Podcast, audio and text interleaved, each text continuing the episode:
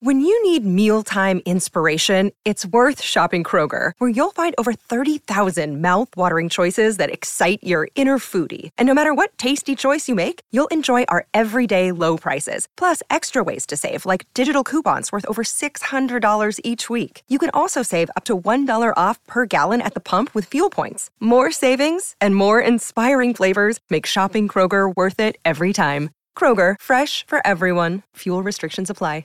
It's time to play like a Jet with your host, Scott Mason. Play like a Jet. What does that mean? I made it clear that my intention was to play, and my intention was to play for the New York Jets. Rodgers going for it all, looking to bring it open. He's got it! Lazard, gonna go!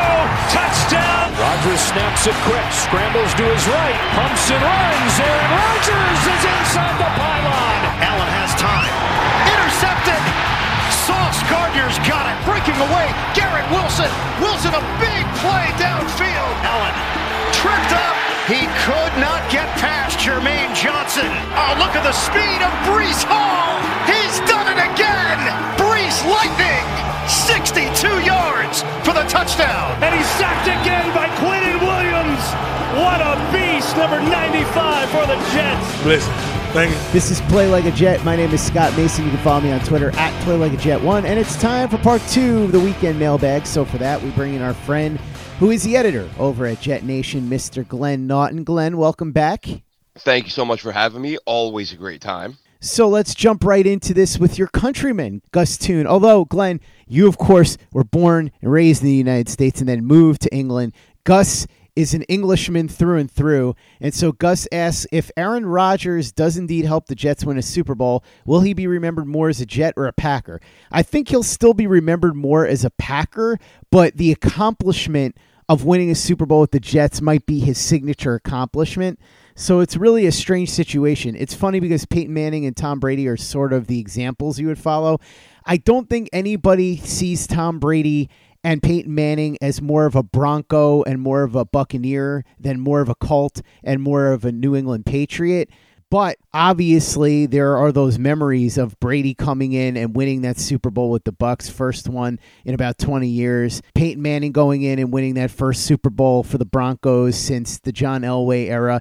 So clearly, there are memories there. And with the Jets, it would be different because the Jets haven't won in over 50 years. And so that would be an even bigger accomplishment. But I don't think people would remember him as a Jet first and foremost. But as far as his number one signature moment, I think that would be something they'd remember as him winning it with the Jets. Yeah, I think I would I would equate it to the if if I, I once heard Jumbo Elliott in an interview, right? Jumbo Elliott, lifelong giant, uh, you know, played a couple years with the Jets late in his career, and of course had that the, the the Monday Night Miracle touchdown against the Dolphins.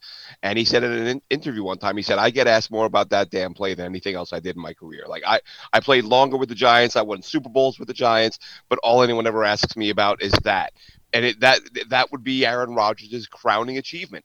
Like if he wins a Super Bowl with the Jets, a team that you know they've been they've spent a you know a large portion of of their existence as sort of a laughing stock and the same old Jets, and you know everyone no one takes them seriously. You know we, we get these couple short spurts of of mild success every decade or so. Um, but yeah, that that would be that would that would be the crowning achievement of his career. Although yes, he would still be remembered as a Packer. Um, but uh, of course, Scott, in the minds of Jets fans, it would be as if the Packers never existed and we wouldn't care. But the NFL as a whole, yes, he would be Aaron Rodgers, the former Packer. But oh my God, he's also the guy who got the Jets a Super Bowl ring. Next question comes in from Gangrene for Life. He asks, with another top five defense, what are the chances Jeff Ulbrich gets a head coaching interview? Who would replace Ulbrich if he were to leave? So I would say that if the Jets have another top five defense, there's a decent chance that Ulbrich would get some interviews. I don't know what people around the league think of him in terms of how much of that defense is his and how much of it is Saleh's. This is sort of that old Mike Pettine, Rex Ryan situation where, if you remember, Mike Pettine at a certain point had to leave the Jets and go be a coordinator for the Bills just because he wanted to prove that it wasn't just Rex, that he was capable. And then, of course, he ended up getting the head coaching job with the Cleveland Browns. I don't know if that's something Jeff Ulbrich would have to do, but I am curious what other teams think of Ulbrich or if they just think that he's one of Saleh's foot soldiers. In terms of who would replace him as the defensive coordinator, that's a really good question. I would assume it would be somebody internally, although the Jets obviously just made a change on the offensive side of the ball and they went externally. They got Nathaniel Hackett from the outside rather than promoting from within, but that was a different situation. Aaron Whitecotton is somebody who pops into my head just because he's been pretty visible, and obviously the defensive line has been really good. So perhaps he's the guy that would get the promotion. I'd have to really dig in and ask around, though, who is considered the successor if Ulbrich were to leave. But at this moment, I wouldn't be too worried about it. Yeah, I think that anytime you're you're a coordinator who coaches the side of the ball that the head coach also came from, there are going to be questions in regards to you know what's driving your success. You know, we've we've seen it many times in the past. You mentioned Mike Pettine.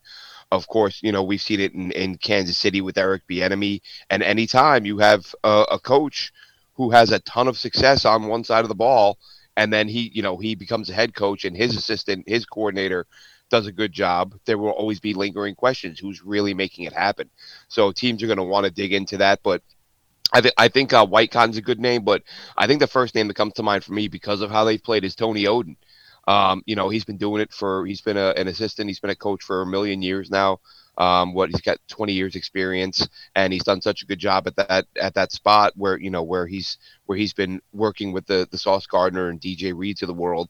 So I think he's a guy who gets a look. Whitecotton, he's he's been around for a little while too. I think he's a, a sort of 10, 11 year guy, so maybe he does. But those are the first two names that pop to mind for me. Play like a Jet. Play like a Jet. Next question comes in from Riv Takes Flight. Yes, will the Jets sign Kwon Alexander? Doesn't look like it, honestly. At one point, Glenn, you said you thought it was inevitable. Now it looks like it's probably not going to happen. Maybe he comes back on a super cheap deal. The Chuck Clark injury might open things up because I think the Jets were going to use Chuck Clark as a third down linebacker a lot. So maybe now with Amos, more traditional safety, they would want to bring back Kwon Alexander. Hard to say, but at the moment, it certainly doesn't seem like it's any kind of priority for them. Yeah, I, I, I really thought, you know, there was a time where he like he put out a song where he mentioned the Jets. He was tweeting you know, uh, sending out messages. I, I don't know if it's Instagram or but Twitter. He's had a Jets T-shirts on. Um, so I'm like, this guy's really just sending out sending out the flares that he's coming back, um, and it, it hasn't materialized. So I, I would have said unlikely, but as you mentioned, the Clark thing could change it a little bit. But if they do, I think you know we've talked about at other positions bringing guys in after week one. That could be what the Jets are waiting for um, where they, they they don't feel any huge loss if they don't bring Kwon back. But if they are going to bring him back, maybe it's after week one. Next question comes in from Tyler Sloboda. He asks, What's the strangest thing you've had on a pizza that actually turned out to be good? I'll go first. Mashed potato pizza. Thought it would be awful, but I was wrong. I'll be honest, I haven't gone crazy with the wacky toppings because I'll try some specialty slices, and mostly it's the ones that you would expect to be good. I tend to like the traditional pizza better. That's what pizza is to me. It's pizza. So, yeah, you can get these specialty toppings, but I like it better when it's just sauce, cheese, crust, and then maybe a traditional topping like pepperoni or mushroom or something like that. I will say, and this is the closest I can really come to answering this question because I haven't had anything wacky like that on pizza that tasted good. The first time I had buffalo chicken pizza, I wasn't sure what to expect because buffalo chicken is great, pizza is great, but when they mixed together, was it going to be good? I'd been told it was. This is many, many years ago when buffalo chicken pizza first became something that people ate, and I had it and it was tremendous. So that sort of surprised me a little bit. I wasn't sure how it was going to taste but I can't really give you a better answer than that because I've never had anything incredibly crazy on pizza that ended up tasting good. Yeah, I'm the same way, Scott. I'm I'm a traditionalist with pizza. I don't do any of the highfalutin new wave like, hey man, let's throw some Skittles on there and see what it's like. I'm not doing it. Um, I, I, I nothing. I, I've never had a weird. I do pepperoni, mushroom, sausage, whatever. Um, I will say with the buffalo chicken, I've not done it, but that is one of the few toppings I've not had that I've looked at and thought to myself that could be all right. Like I, I would, I wouldn't give anyone any heat for that. I can live with, and and one that I might try myself that that I haven't yet. But yeah, I'm I'm an old guy. I'm I'm meat and potatoes. I, I like black coffee. I don't like coffee with with vanilla swirl and whipped cream on top, and I don't like pizza with with you know salad and pineapple and and and candy on it. I just just not my thing.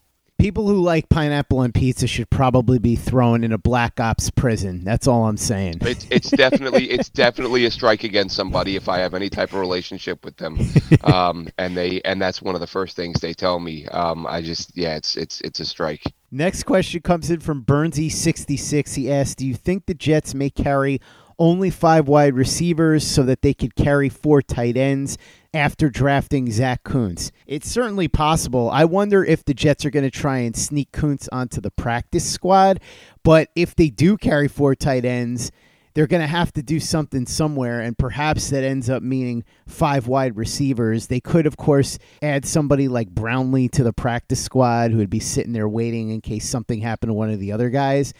But if they do keep Kuntz and they've got Ruckert, Uzomah, and Conklin, then yeah, maybe there's only five wide receivers. Certainly a possibility. Or perhaps they do something at running back where they trade Michael Carter or attempt to trade him, or they do something with Bam Knight. But they're going to have to do something somewhere if they carry four tight ends.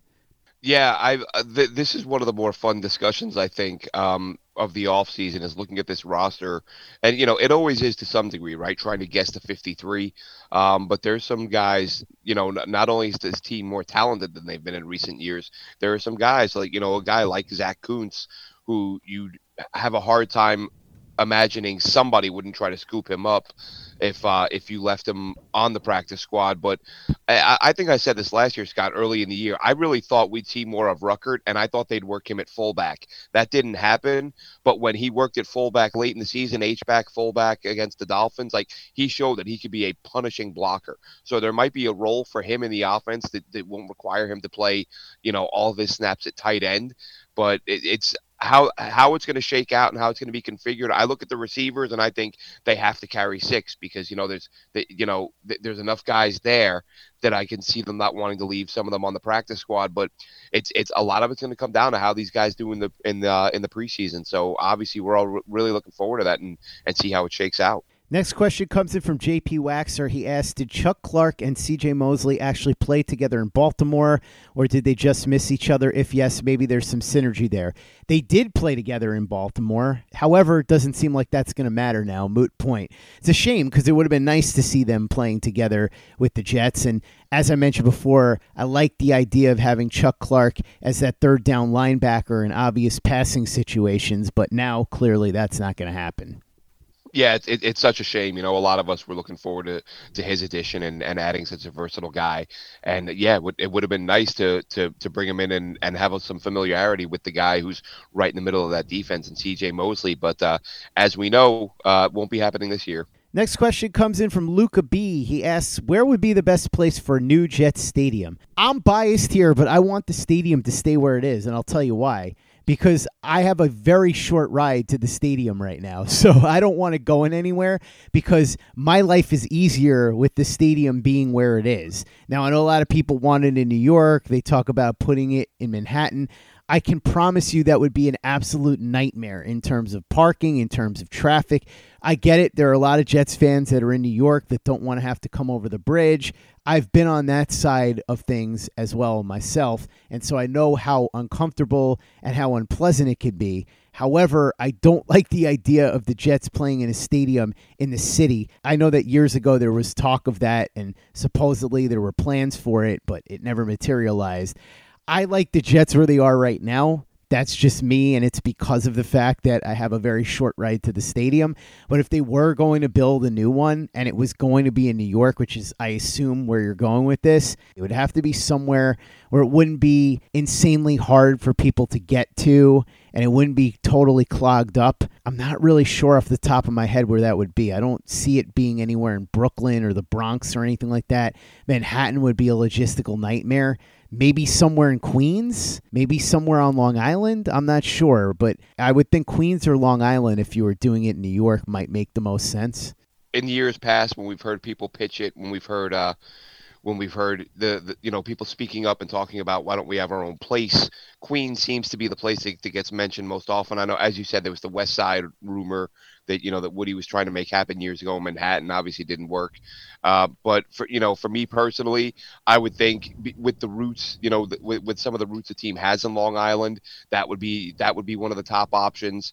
Couldn't see it really being. I, I think the main thing, Scott, you mentioned it, the the the, the logistics.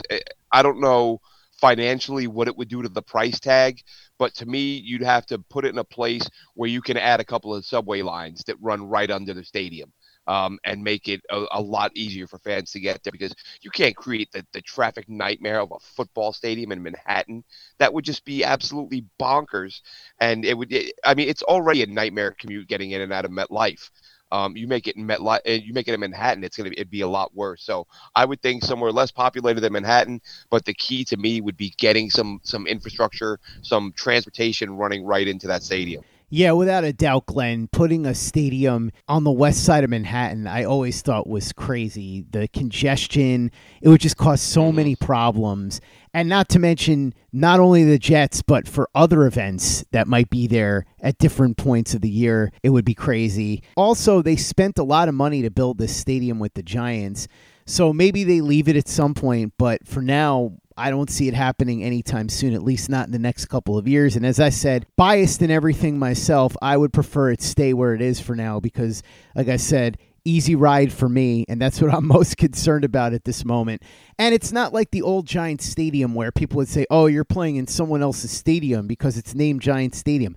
This stadium is literally a 50 50 venture between the Giants and the Jets. And so it's just as much the Jets' home as it is the Giants. It was very different when they were playing at Giants Stadium. That just felt wrong for a million different reasons. Next question comes in from Jim. He asks, Scott, have you been watching this season's Dark Side of the Ring? If so, what are your thoughts so far? Yeah, Glenn, I'll answer this one because I know you don't watch Dark Side of the Ring. As he said, you've started to get back into wrestling a little bit because of your kids, but you're not going to be watching these documentary series on stuff that happened in the past. So, so far, there have been three episodes that have happened.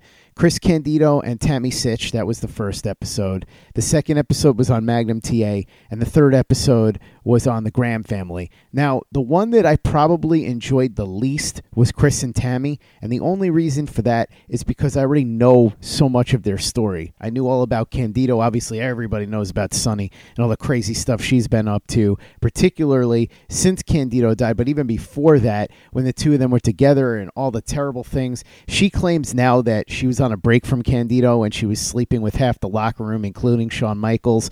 But in the past, she did not claim that.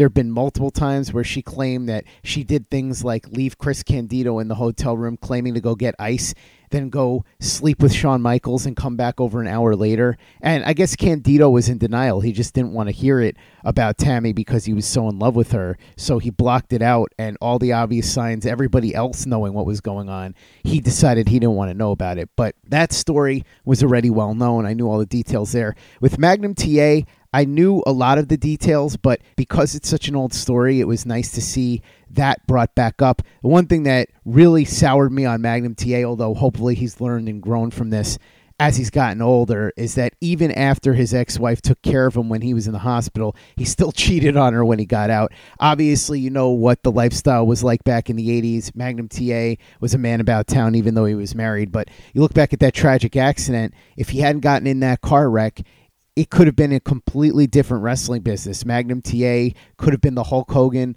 of the NWA.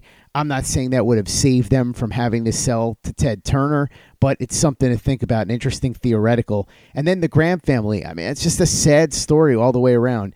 Eddie Graham, widely known as one of the most creative minds, one of the smartest bookers in the history of professional wrestling.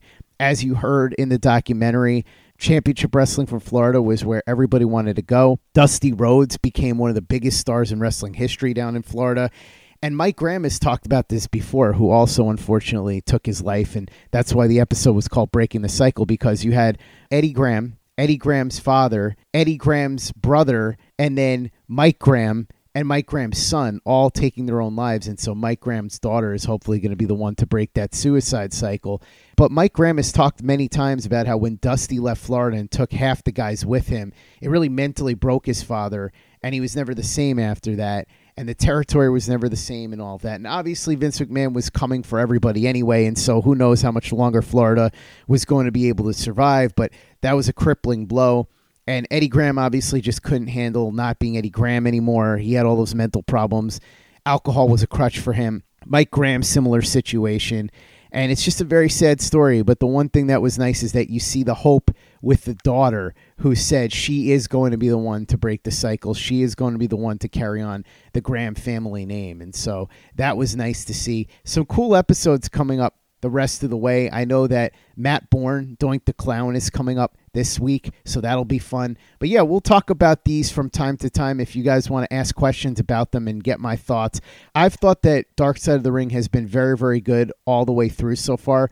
There are some episodes that interest me less than others just because they're more mainstream, and so I already know all about them. For example, how much more do we need to hear about the Montreal screw job. We really don't need to hear much. Now, that one is for somebody who knows nothing about wrestling and is just watching it as though it's a true crime mystery or something like that. That's who an episode like that is for. The Von Erichs, I've heard that story 10,000 times. Plus, I'm a huge Dallas wrestling fan, so obviously I know the Von Erichs well. That one is more for somebody who doesn't really know wrestling. But then you got something like Herb Abrams. I've been waiting for somebody to do one on Herb Abrams for a long time. If you haven't seen that one, by the way, highly recommend it. That story is insane. Herb Abrams is one of a kind. I mean that in a good and very bad way. If you watch the episode, you'll see what I'm talking about. Herb Abrams, the promoter of the UWF, not the Bill Watts UWF different UWF. Bill Watts hadn't trademarked his Mid South UWF, and so Herb Abrams comes in, makes all these weird promises. Still to this day, nobody really knows where all his money came from and all the other mysteries that surrounded him. But he ended up dying, running away from the cops on a coke binge, swinging a baseball bat as he ran through a midtown office in Manhattan. Then he had a heart attack and passed away. Just a wild story all the way around with the way he did business and all the different dealings. Mick Foley was really funny in that episode as well. So, highly recommend that one if you haven't seen it. But that's my thoughts on Dark Side of the Ring so far this season and overall as a series. And like I said, if you guys want to ask more questions about it, you're more than welcome to, especially here in the off season where we don't have a lot of football going on. That will wrap up part number two of the mailbag. We're going to be back for part number three because it is a holiday weekend, so we'll do a three part mailbag. Part three is tomorrow. In the meantime, check out everything Glenn's doing over at jetnation.com and what he's got happening over at Jet Nation Radio. Check out everything we've got over at playlikeajet.com and the Play Like a Jet YouTube channel. We've got some awesome All 22 film reviews up on our YouTube channel, so watch them right now and subscribe if you haven't already. YouTube.com slash Play Like a Jet. Visit our store, teepublic.com. That's teepublic.com. We've got the John Franklin Myers, Quinnen Williams, Bless You, Thank You shirt, the Play Like a Jet logo shirt, caps, mugs, hoodies. It's all there. teepublic.com. That's teepublic.com. And be sure to give us a five star review for the podcast on iTunes iTunes if you haven't done that already. Easy way to help out the show if you like what we're doing. Doesn't take you much time, doesn't cost you any money, but it goes a long way to help us out. So if you can go ahead and do that for us, we'd be quite grateful. For the latest and greatest in New York Jets podcasts and content, you know where to go. That's Play Like Jet Digital and PlayLikeAJet.com.